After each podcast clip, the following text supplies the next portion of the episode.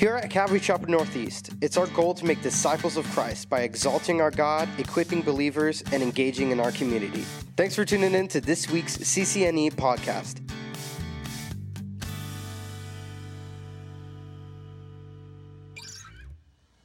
Praise God. It's good to see you guys here this morning. So glad that you've uh, chosen to join us again and that we're back together here on another Sunday. You had a great week. Praise God for that. If it was a terrible week, well, you're in the right place, right? Praise God for that too, because He can use it, and He is using it if you let Him, using those things in your life for His glory and to bring about necessary change and transformation in your lives. And He's moving in our midst here this morning, and we're blessed for it. We're going to continue this morning in our three part series in Galatians 4 4 through 7. If you have your Bibles this morning, I'd encourage you to turn there.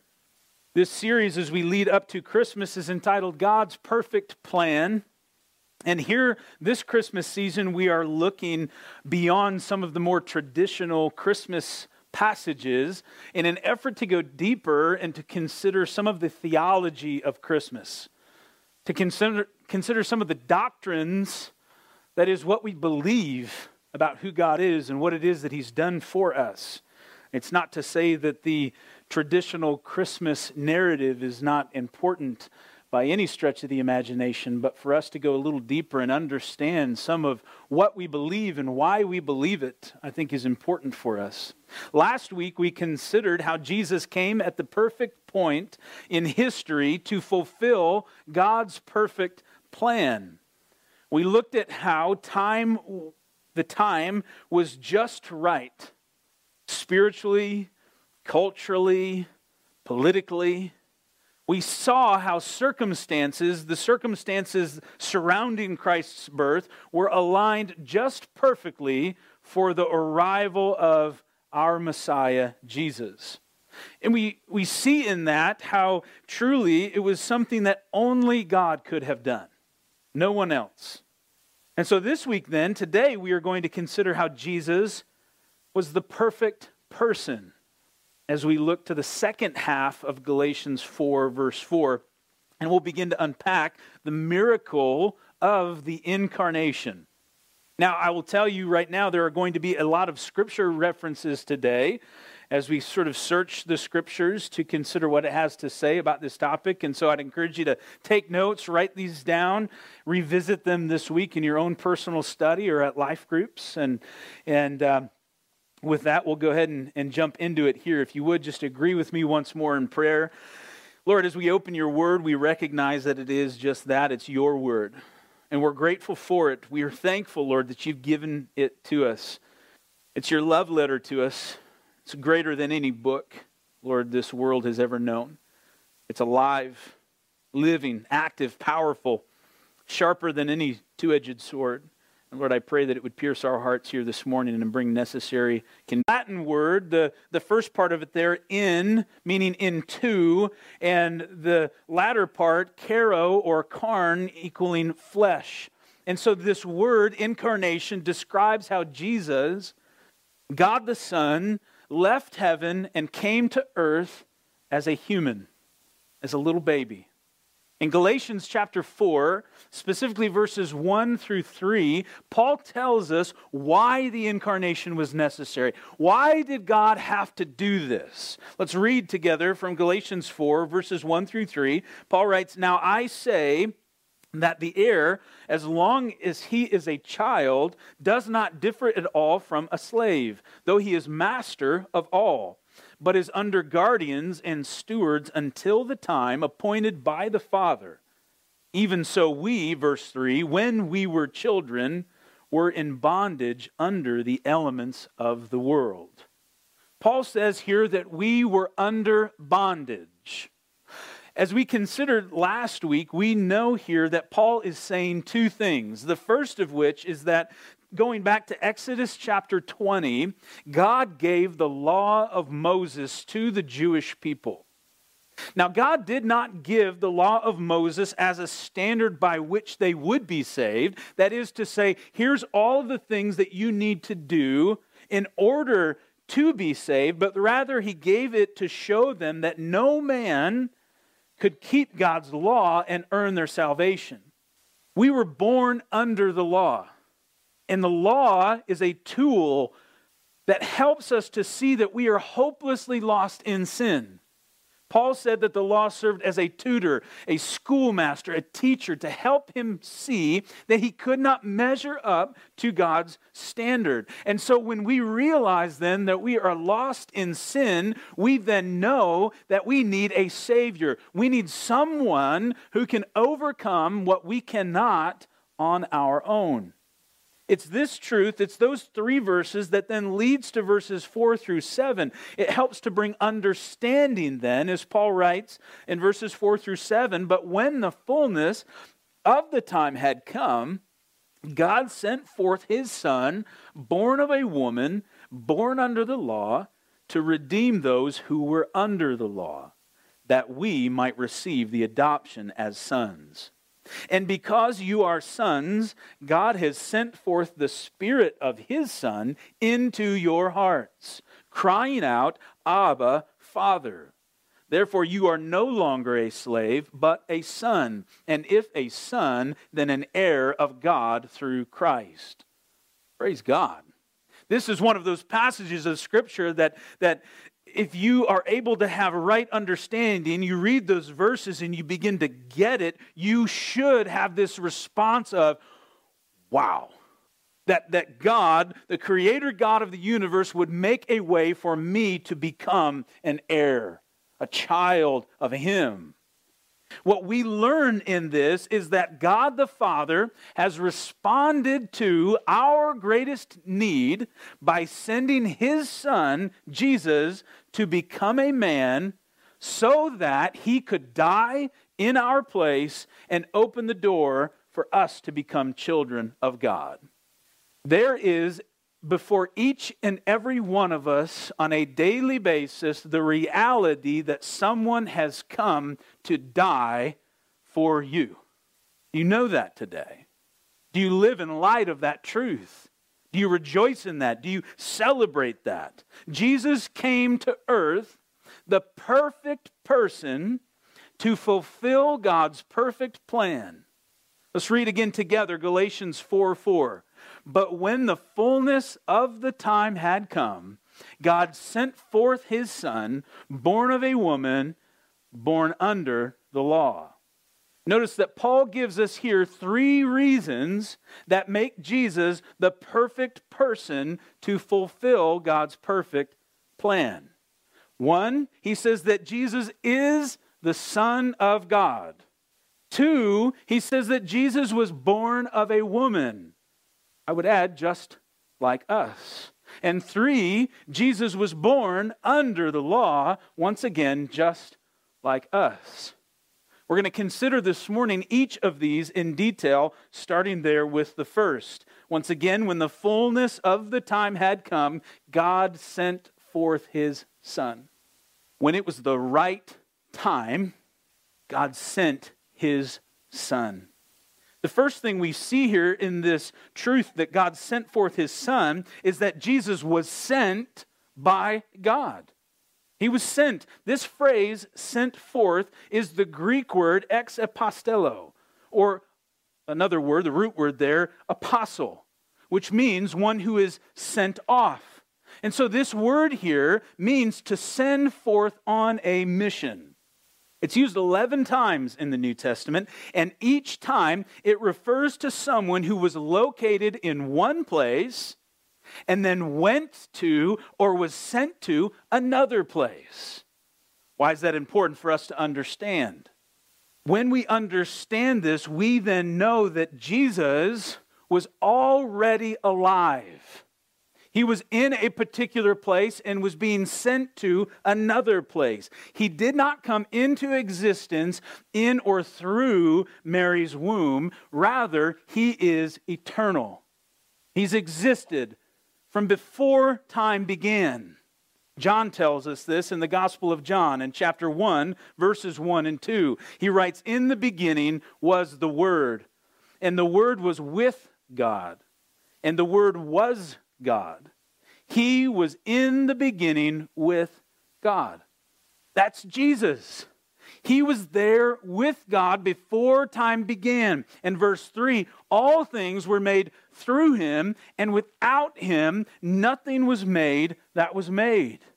It's another way of saying we don't have any of this without Jesus.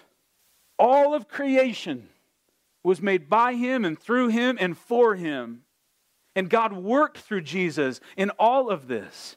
Now you might ask, why was he called the Word and not Jesus? Well, Jesus was the name to be given when he came into this world. recall the angel had said to Mary, You shall have a son, and you shall call his name Jesus. But before this, he had a name. It is the Word. In Greek, Logos. It's more than a name that captures a concept and an essence. That Jesus is the essential Word of God. He is the personal wisdom and power in union with God. He is God's minister in creation. He's the governor of the universe. He's the cause of all the world's life, both physical and ethical. And language can't quite capture who God is. Thus, we have many names, many attributes that help us to understand, if even in some small way, who God is. It's like we sang this morning Emmanuel, God with us, God Almighty, wonderful counselor, Prince of Peace. Name after name after name in Scripture, all with the intention of saying, This is who God is. The Word helps to capture that. And this Word, He was sent from His place in heaven, given by God for us. That's what the prophet told us. The prophet Isaiah in chapter 9, verse 6, Isaiah 9, 6 says, For unto us a child is born, unto us a son is given. That's right. Given. You know what the definition of given is? It means to take what one has and bestow it upon another. I want you to think about that for a moment. That Jesus, the Son of God, belongs to God, is God, but is given, is bestowed upon you. Jesus was with the Father in heaven, but at just the right time, God gave him to mankind as a gift. He was given to you, friends. I fear that far too often the weight of that is lost upon us. Have you ever gotten a really good gift? This time of year, we think a lot about gifts, don't we? You might have something on your list that you're thinking about, something that you'd like. Maybe you like to give gifts. You can't wait to see the person's reaction when they're overwhelmed by your generosity.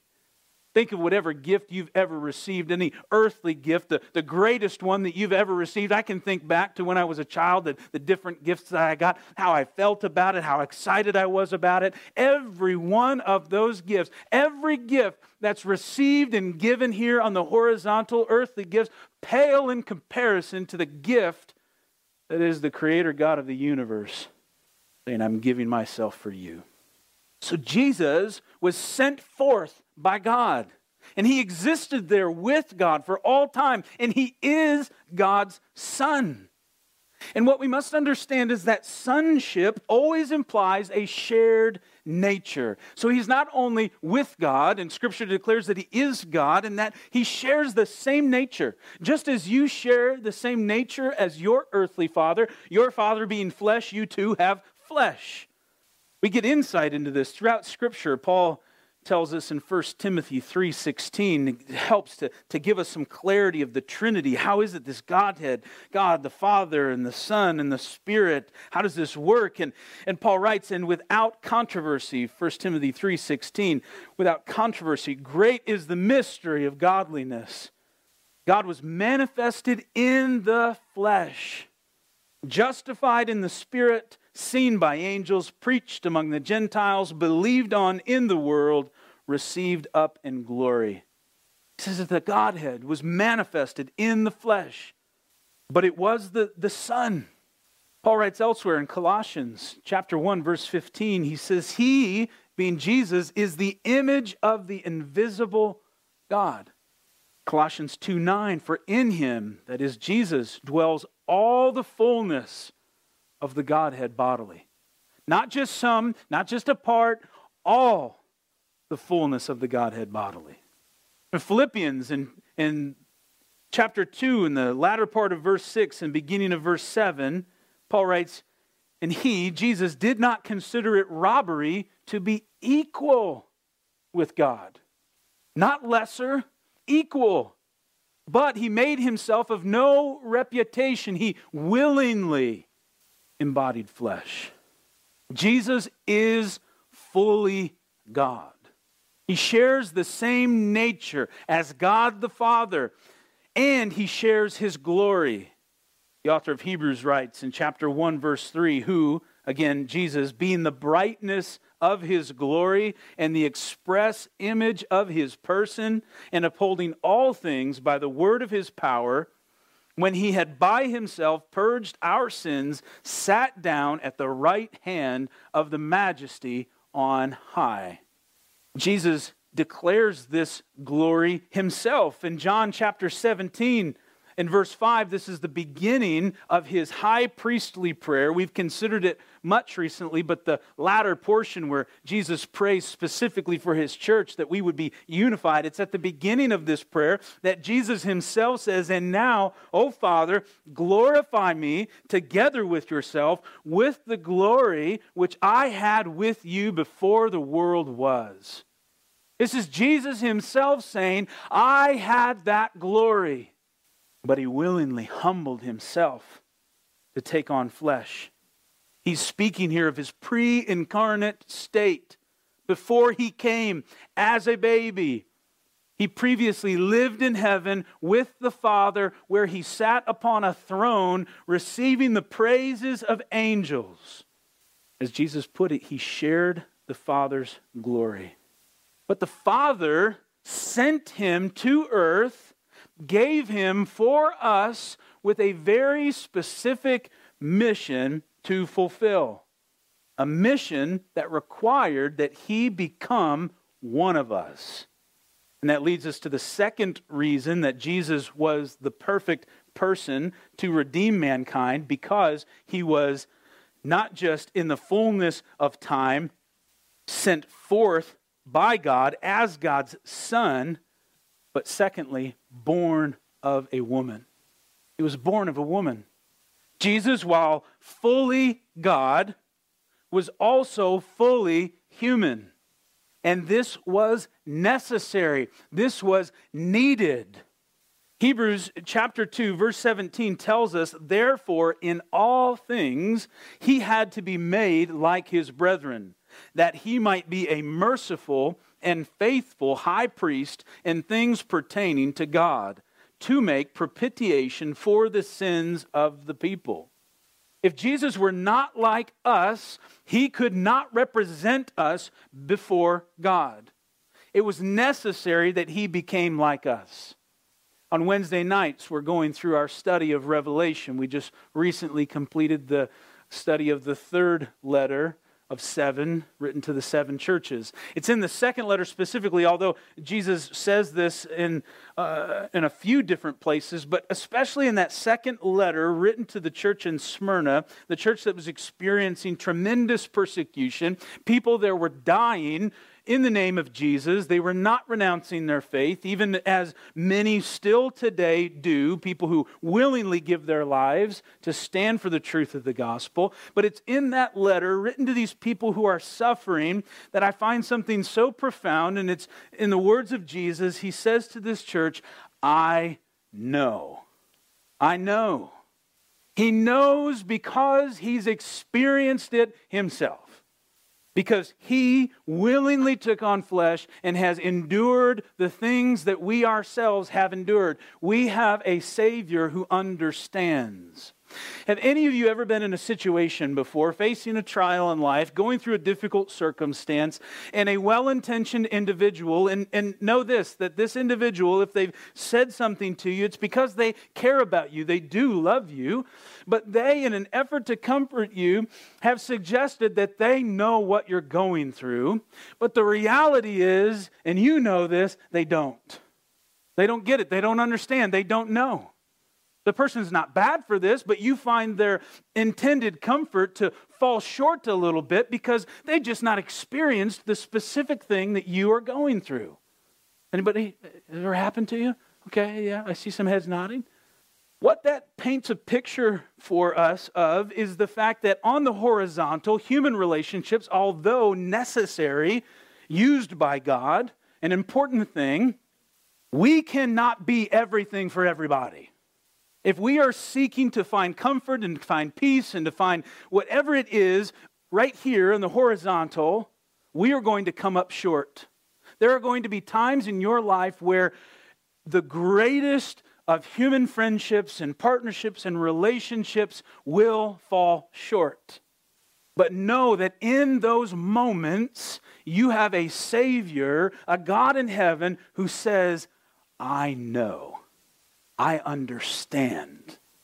I know everything about you. I know your heart. I know your mind. I know right where you're at and the difficulties that you're going through. I am not some far off God who's unknowing. No, I've, I've come down. I've been a part of it. I've gone through it. I know. I know. That's an incredible truth that should bring comfort to us. He gets it, he understands the big things and the small things. In all things, he had to be made like his brethren, that he might be a merciful and faithful high priest. For him to have mercy towards us would be for him to understand and experience. Verse 18 of Hebrews chapter 2 For in that he himself has suffered, being tempted he is able to aid those who are tempted. He is like us. He has experienced what we experience, yet without sin. Hebrews 4:15. Now, how is it that he became like us? John chapter 1 verse 14, the word became flesh and dwelt among us. He added flesh. He put on flesh. He added a second nature. Jesus did not stop being God, he added humanity. Anyone who wants to say that Jesus was just a good man, you have a false understanding of who Jesus was and is. Anyone who wants to say that Jesus was just fully God and just pretended to be a man, you have a false understanding of who Jesus was and is. He did not set aside his divine nature, he added to it human nature. The theological term that's used to describe this is a theanthropos. It essentially means that Jesus is the only God man. Isn't it an interesting thing how many movies and books and comics and all these different things want, and, and, and historic cultures and the historic Greek culture, everybody wants to come up with this idea of a God man? It's there within us. Our desire for Him, for our Savior. He's the one, the only one. In Philippians chapter 2, verses 5 through 7, we read, Let this mind be in you, which was also in Christ Jesus, who being in the form of God, did not consider it robbery to be equal with God, but made himself of no reputation, taking the form of a bondservant and coming in the likeness of men. Now, some people look at this passage and have wrongly interpreted it using this word form to suggest that it was just kind of like God, like man. But form here speaks of nature. Paul uses it twice. The first time he says that Jesus' original nature was God. And he says that he, Jesus was equal with God. So understand that equal with God, not lesser, equal. And the second time he says that Jesus took on an additional nature, which was human. Likeness speaks of identity in the original language. He became a man to identify with mankind. Jesus set aside the privileges of deity without setting aside his deity. He took upon himself humanity. He had a human body, a human mind, and human emotions, all of it. Luke writes in a pretty incredible truth in Luke chapter 2, verse 52, one of those that we can oftentimes just kind of read over. But he writes there in Luke 2 52, he says, Jesus increased in wisdom and stature and in favor with God and men. Jesus increased in wisdom. What does that mean? It means he learned. He learned. He grew. He obtained knowledge. And setting aside the privilege of his deity, he gave himself to this life and did it perfectly, but he learned. To our young people here today, this is one of those moments where Jesus looks to you and he says, I know. Right? Think about it. How many of you got exams this week? Anybody? Exams? I see one of my students back there and you didn't put up your hand. There it is. Boom. You got an exam this week. Jesus says, I know. I mean, isn't that cool? Right? When you think on Wednesday nights when we have family prayer time and, and, and everybody's sharing just the different things that they're going through, and here, pray about this or pray about that, and, and our young people are saying, Hey, I got a lot of schoolwork this week, and will you pray? And, and then maybe there's other people amongst us at that time, there's like, I'm not going to say anything. My prayer request isn't important. Well, stop doing that. It is important because we have a Savior in heaven who knows all these little details and He cares about them, even schoolwork and tests, because He experienced it too. And we serve a God who knows those things. He knew dependence. John chapter 5, verse 19 Most assuredly I say to you, the Son can do nothing of himself but what he sees the Father do. For whatever he does, the Son also does in like manner. So in Jesus, we have the glory of the Father and the character and behavior of the Father, so that, and this is one of the awesome things that happens because Jesus came and dwelt among us, is that the more we know Jesus, the more we know God the Father, one whom no man has seen. But if you see Jesus, if you know Jesus, if we look at his life as recorded in the scriptures, we know more of God.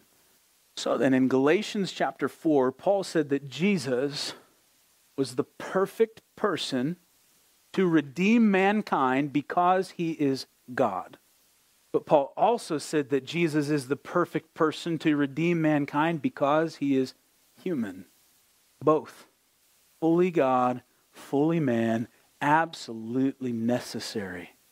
And when we understand that, when we come to a right understanding of that truth, when we don't seek to deny one or the other, then we can easily understand Paul's third reason, which is this Jesus is the perfect person to redeem mankind because he did what no one else was able to do.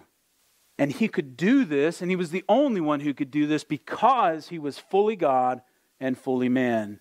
But when the fullness of the time had come, God sent forth his son, born of a woman, born under the law.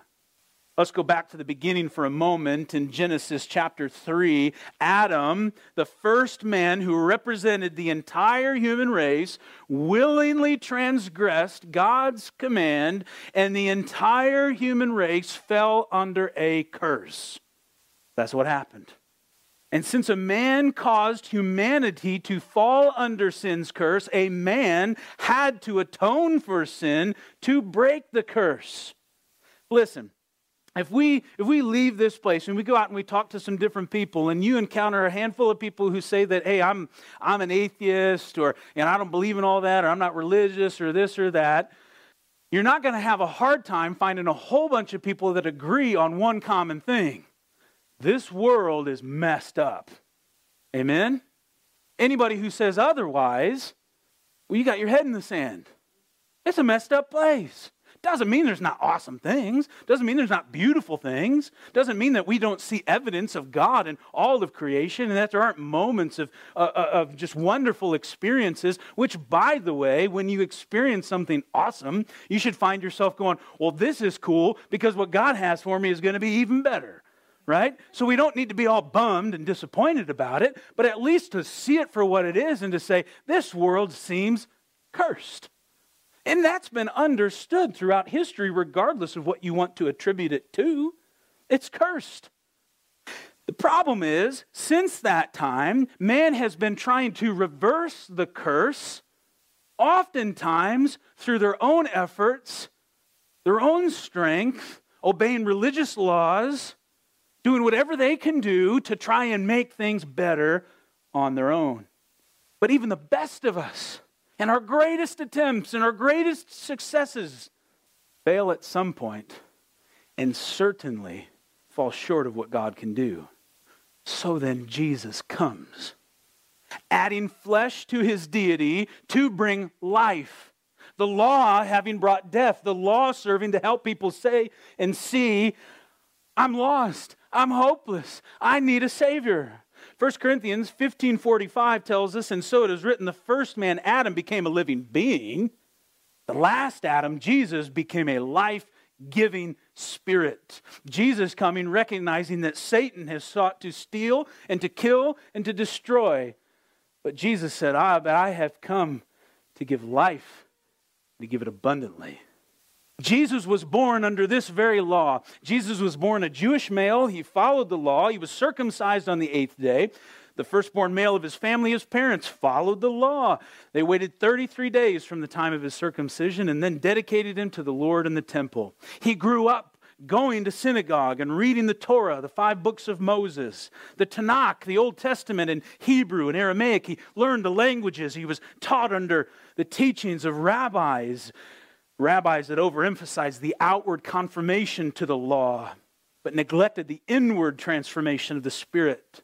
You see, the Jewish people sought to become righteous through outward means, conforming to the law. But Jesus taught them that it was impossible. You can't do it. He gave us the Sermon on the Mount, which impacts all of us even still today, where he took God's law and he sought to explain God's standard. He said things like, If you hate your brother, you've committed murder in your heart. If you lust after someone, you've committed adultery in your heart. Anyone here ever hated somebody? Anyone ever looked with lust? Fact of the matter is, every one of us have broken God's law over and over and over again. And on one hand, this left, when Jesus began to teach in this way, and even still today, it can leave someone feeling hopeless, as it should. Because what that then does, on the other hand, is open the door of every person's heart to Jesus, to their need for a Savior. Did Jesus come to destroy all of this? Did he come to do away with the law? Did he come to say, oh no, you don't need to worry about any of that? No. Matthew chapter 5, verses 17 through 20, Jesus says, Do not think that I came to destroy the law or the prophets. I did not come to destroy, but to fulfill. For assuredly I say to you, until heaven and earth pass away, one jot or one tittle will by no means pass from the law until all is fulfilled. Whoever therefore breaks one of the least of these commandments and teaches men so shall be called least in the kingdom of heaven. But whoever does and teaches them, he shall be called great in the kingdom of heaven. For I say to you that unless your righteousness exceeds the righteousness of the scribes and Pharisees, you will by no means enter the kingdom of heaven. This wasn't a compliment to the scribes and Pharisees. This was Jesus saying the standard is above that. At this particular time, if you were going to look to somebody who maybe was keeping the law, you would look at the scribes and the Pharisees. And Jesus says, Look, you've got to be better than that. The question then comes before us here this morning Does your righteousness exceed that of the scribes and Pharisees? Are you keeping the law perfectly? Is that you this morning? Are you convincing yourself that you're righteous, that you're good enough? Every now and then you encounter these people are out there, right? You encounter the person who's like, Man, I haven't sinned in 20 years. And you're like, You are full of it. You just sinned. You just did it. You just did it. You just demonstrated pride right in front of me. And then they're like, Oh, man.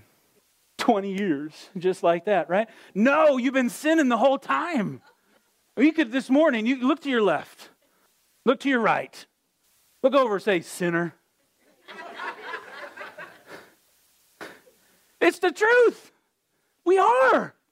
If you go around saying, No, I'm not, no, I'm not, no, well, yes, you are. And so you need a Savior. Amen? You need a Savior. You can't do it. Not on your own, not on your own merits. Paul wrote Romans 5:12, therefore just as through one man sin entered the world and death through sin and thus death spread to all men because all sinned. But praise God, it doesn't stop there because of what he's done. So that Paul could write a few verses later in verse 20 and 21, moreover, the law entered that the offense might abound. Because of the law, you know that you sinned. And so where sin abounded, then grace abounded much more. So that as sin reigned in death, even so grace might reign through righteousness to eternal life through Jesus Christ our Lord. Praise God. 1 Peter 1:19 but with the precious blood of Christ as of a lamb without blemish and without spot he is the lamb of God who takes away the sin of the world our perfect sacrifice. Paul says that at the perfect point, God sent a perfect person named Jesus to become mankind's Savior. He was the perfect person for the job because he was fully God and fully man. He had to be the sinless God of the universe, fully God, in order to fulfill the righteous requirements of the law. Only God could fulfill his law. No one else could do that. That he had to be fully human incarnate, embodied in flesh, in order to be a true substitutionary sacrifice to redeem all of mankind. This was the perfect purpose for God's perfect plan. And we'll consider that one next Sunday. As we wrap things up this morning, let me ask you this here as we close Jesus, God's Son, sent for us, born of a woman, under the law, came as the one we could never be. You could never be. To do what we could never do. And the question this morning is have you accepted that? Have you embraced Him and what He has done? Or are you still trying to do the impossible? Are you still trying to save yourself? To be righteous enough through your own works, your own actions? Maybe you're ignoring your sinful condition, believing your own truth, as the world likes to say today. There's only one truth He is Jesus. Here at CCNE, there are so many events happening throughout the week, so make sure you're subscribed to the weekly e bulletin so you can be fully informed of all that we're doing. For more info, or if there are any prayer requests you'd like to share with us, be sure to visit us at ccnortheast.org.